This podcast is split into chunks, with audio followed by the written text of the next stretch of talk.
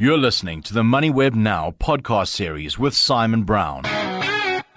Live streamed every weekday at 6:30 a.m.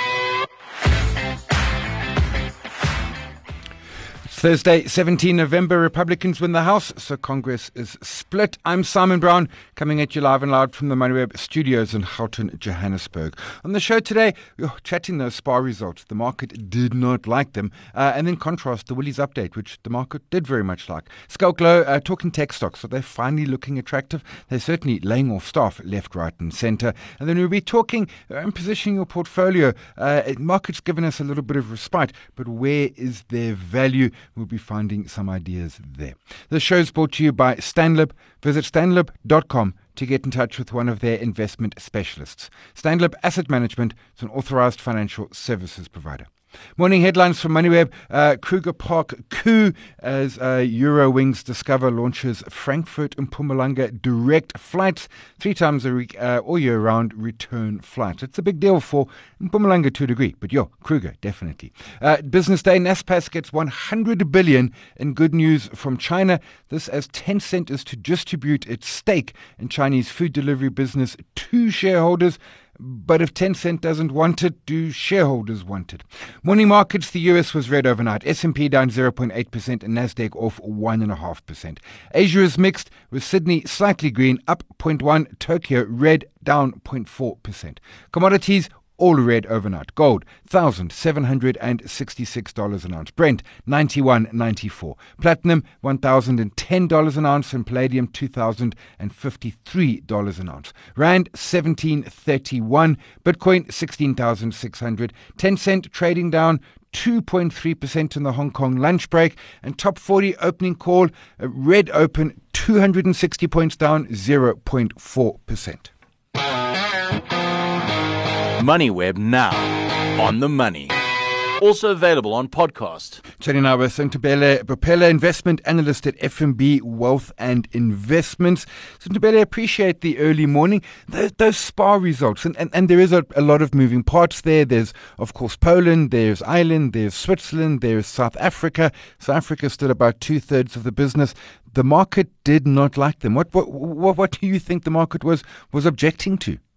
Hi, Simon. Uh, so yeah, I think the results, you know, you know, the top line performance did come in a touch ahead of consensus, but I think the bottom line is where the market took mm. some issues. You know, earnings missed full year expectations, and you know, we saw that coming from the first, the first, um, the first half where it HEPS was still positive, and so the pressure. Uh, I think really came from the second half of the year if we sort of pull the numbers apart. And I mean, if we really look into the results, you know, the SPAR SA growth was good. Um, on a combined basis, you know, wholesale grocery and liquor turnover increased quite uh, robustly, I'd say. Um, and all the geographic regions posted, you know, positive profits, except, you know, as you mentioned, Poland. Um, they did uh, realize a loss there, but you know, at 2% of revenue, it is quite a small contributor to, you know, mm. the bigger picture for SPAR. So this isn't, I think, too concerning. So I don't think this would have been too much of a, you know, an issue for the market. You know, Poland, um, I think the key focus there, you know, retailer loyalty. There were some assertive decisions that were taken, you know, terminating contracts with group with a group of um, retailers and restructuring, you know, the distribution center there. And with the recent I think Russia Poland development, you know, there is some tensions there. Um, there's like so the region could likely see perhaps you know a bit of a struggle to recover, but as I mentioned, very small um, contributor to you know total revenue for the group. I think the other issue perhaps came from you know management outlook. Um, it was quite a soft outlook, you know, and that coupled with mm. them cutting you know the dividend in half was also a sore point, and it really is pointing to at least expectations uh, for sustained pressure heading into the next financial year. You know, so locally, I think the economic backdrop isn't very inspiring. We are seeing a, con- a constrained consumer. You know, economic growth is low, business confidence is low, and you know, with little, I guess, emphasis for change, the trading environment isn't expected, you know, to to recover at least meaningfully in the in the short term. So yeah. yeah. I think those are the main yeah issues. Yeah, and it is that that, that dividend, and uh, mm. there's been issues around the dividend. The, the, the other side of the coin, of course, was Woolies. Not a bad update, and I think what everyone's perhaps looking at is fashion, because fashion's been, frankly, a bit of a disaster for Woolies, and fashion actually looked fairly good. Certainly, the market was liking the update. Mm, definitely, you know, it's a high margin uh, business for the group, and we did see, you know. Um, compared to last year, it is quite, you know, an improved, uh, um, a good improvement. Um, the benefits seem to have come mainly from they they had reduced clearance sales, um, particularly in you know the fashion, beauty, and home space, um, and the proportion of full price sales grew strongly compared to you know they saw significantly lower markdowns uh, compared to last year. So that would have been very supportive of margins. Mm-hmm uh, for the business. But overall, you know, there's a robust update. You know, they're seeing a solid recovery, both sales, both what, uh, bottom line as well. The growth compared very favorably compared to last year, uh, where you know the group was quite affected by a number of events. Um, and yeah, the story in Australia and New Zealand, uh, I, I think spoken about it before. The trading conditions in those regions, you know, last year were very were hard, hard were hard hit by um, you know, the extended lockdown. And so it's quite a relatively low phase. And so we, we saw, you know, higher growth rates in the current period because of base effects, but also, you know, sales just coming in ahead of, you know, pre-pandemic levels speaks to continued, you know, positive momentum from that mm-hmm. region. And yeah, overall trends I think are showing, you know, further normalization in consumer behavior online, online sales were down about 30% for the period, and I guess generally across the industry, there's more footfall in store compared to, you know, internet-based spending. Um, so, yeah, nothing wrong there. It's just overall a decent update, you know, uh, yeah. EPS tracking ahead of full year expectations, and so is turnover and sales. Yeah, I mean, looking good. And I take the point. We, we are going back to, to, to, to, retail outlets so we can perhaps shop a little less online. Uh, Simtembele mm. Bopela, investment analyst, FNB Wealth and Investments. Appreciate the early morning. And that's our question today on our LinkedIn and Twitter. Your preferred food retailer on the JSE? Spar, ShopRite, Pick n Pay, or Woolies? Have your vote, have your say, LinkedIn and Twitter. Your money gives a damn. If it could protest and sign petitions, your money would. But your money can do more than that. When you invest in Stanlib's infrastructure investment fund, beyond getting solid returns, you are helping to build a more sustainable future through job creation and positive economic growth. Damn right you are. Invest for more impact at stanlib.com forward slash more. Stanlib Asset Management is an authorized financial services provider. MoneyWeb now on the money. Chatting now with uh, PSG Old Oak is where you find him. Schalk, appreciate the early morning. I'm looking at a chart right now. I'm sure that you have looked at as well recently. Big tech in the US over the last 12 months. I mean, you've got Meta down two thirds, Netflix off a half, Amazon 45%. Heck, even Microsoft down a quarter. The only one that is kind of flat is Apple, and it's down 0.16%. I suppose you will give it to them and say they're flat. I mean, are, are you looking at this and, and, and thinking juicy opportunities? Opportunities here, perhaps in, in some of these, uh, uh, you know, once were high flying large tech stocks? Good morning, Simon. Well, uh, I think short answer is no because I, I, see all see all your graphs uh-huh. and, and I'll raise you the the, the PE graph uh, which I've actually drawn up uh, over mm. the past hmm. 25 years, and you know let's not look at the 2000s because we know what the scenario was for tech stocks back then. It was a totally different scenario.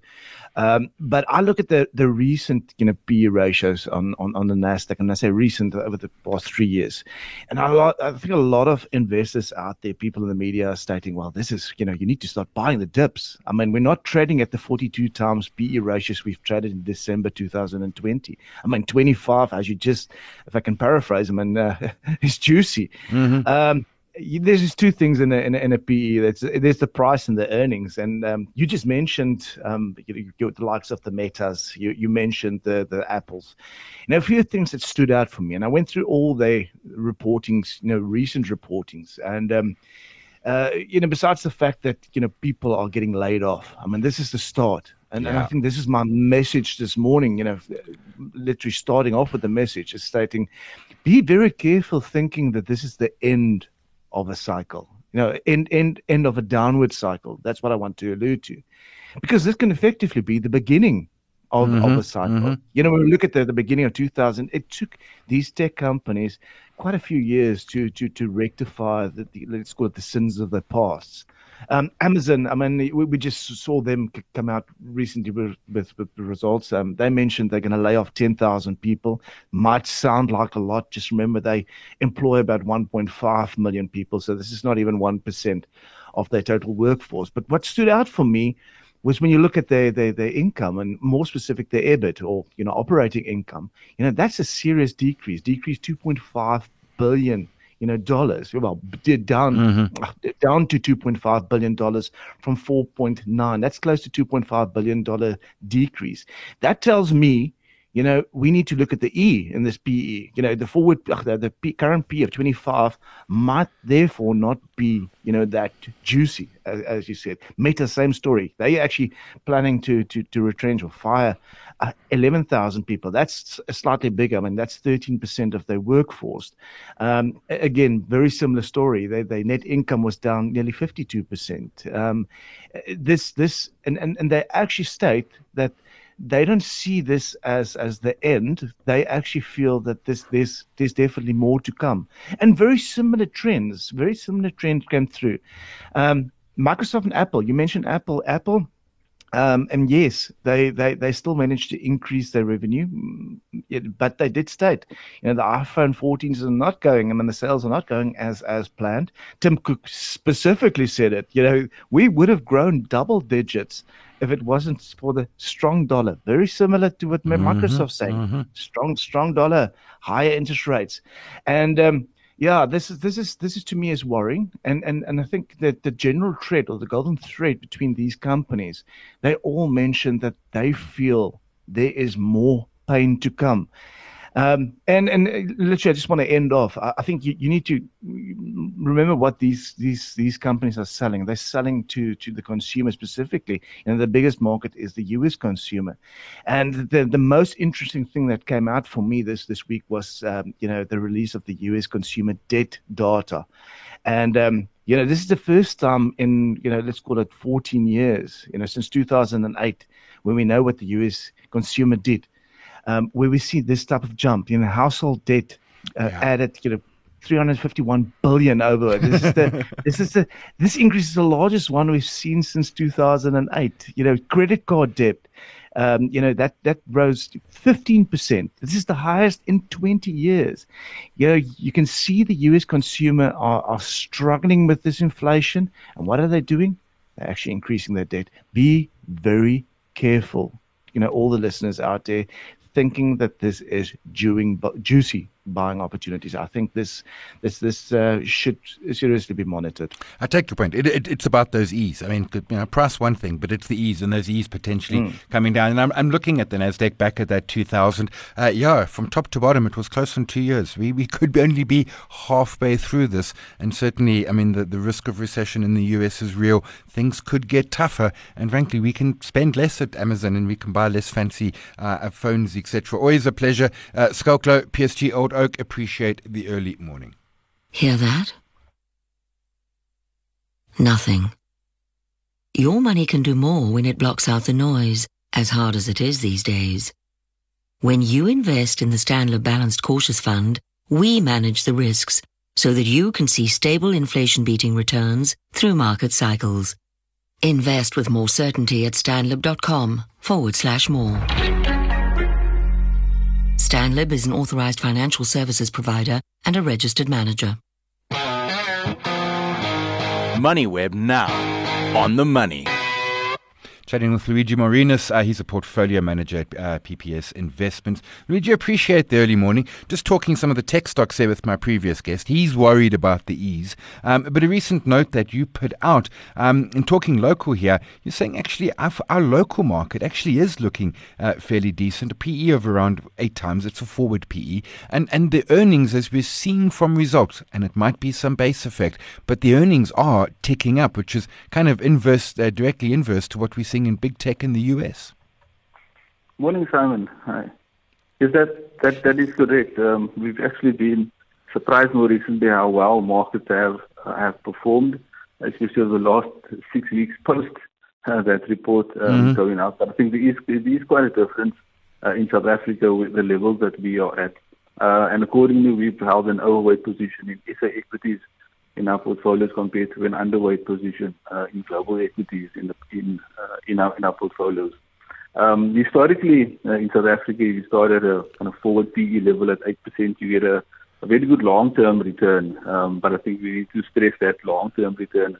Unfortunately, as we know, markets don't go up uh, mm-hmm. in a in a straight line, but it is always uh, it's always helpful if you start start uh, from a low valuation level.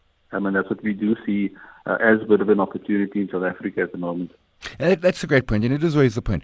A great company, make no bones about it, but a, a great company at a great price, that makes for a great investment. I mean, it, it, it's, it's that valuation which is so critical, and, and we don't often, you know, it doesn't come around that often where we actually get really attractive valuations on, on, on the JSE.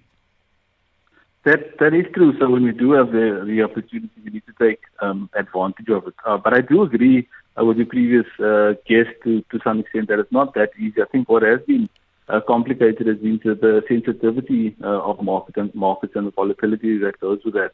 Of course, you would have seen uh, we had a slight, uh, slightly better inflation number from the from the US than mm-hmm. what consensus uh, predicted, uh, and we got a very strong um, return from that. And so we need to be careful going forward.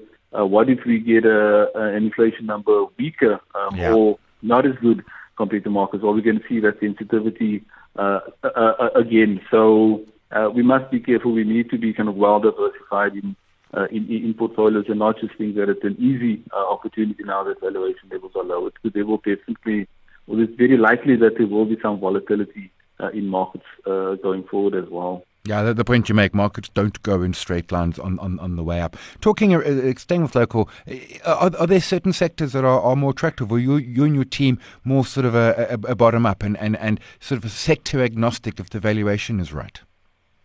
Uh, we we tend to leave that to our underlying managers. Remember, mm-hmm. PPS we are multi multi managers. Um, we give them the, the, the, scope to be able to uh, to do that, and so we we generally kind of sector sector neutral.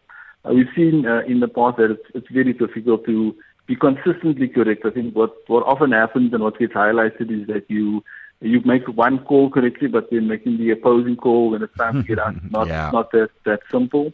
Uh, so we look at the asset class as a uh, as a whole rather than being uh, more specific uh, uh, in in general. From time to time, there are some opportunities which would try to um, participate in. Uh, but in general, uh, we, we, we're more agnostic uh, around that. Yeah, and more you difficult make... than I think people think it is to get that right consistently. Yeah, and you make the point, it's two calls, the call to get in, the call to get out. And you've got to be right twice, and that makes it twice exactly, as difficult. Exactly. Quick last question. I mean, local bonds, they're mm-hmm. also offering decent yields. I mean, is, is, uh, are, are you picking up weight in, in, in, in local bonds at all?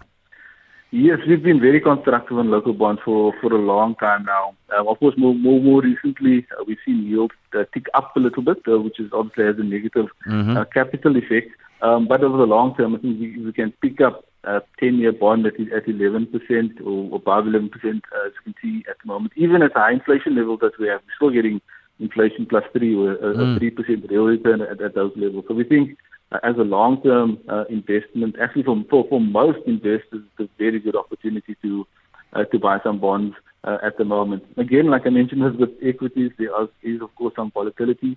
Unfortunately, you don't get that 11% per year every year mm-hmm. uh, straight line again. Um, uh, but if you can weather a, a bit of short-term volatility, I think over the, the longer term, locking in that type of real uh, returns uh, will be good, I think, for any portfolio. We'll leave it there. That's uh, Luigi, uh, Luigi uh, Marinus, Portfolio Manager, PPS Investments. Appreciate the early morning. That's it for today. Yesterday, we were chatting with Miko uh, Santangelo from Independent Securities.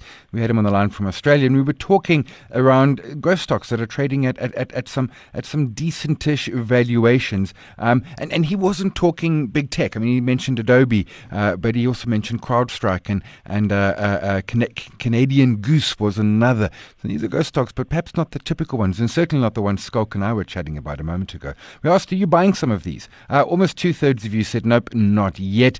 Cortez said a little bit carefully, while the rest of you were very bullish on the space. Have your vote, have your say, Twitter and LinkedIn.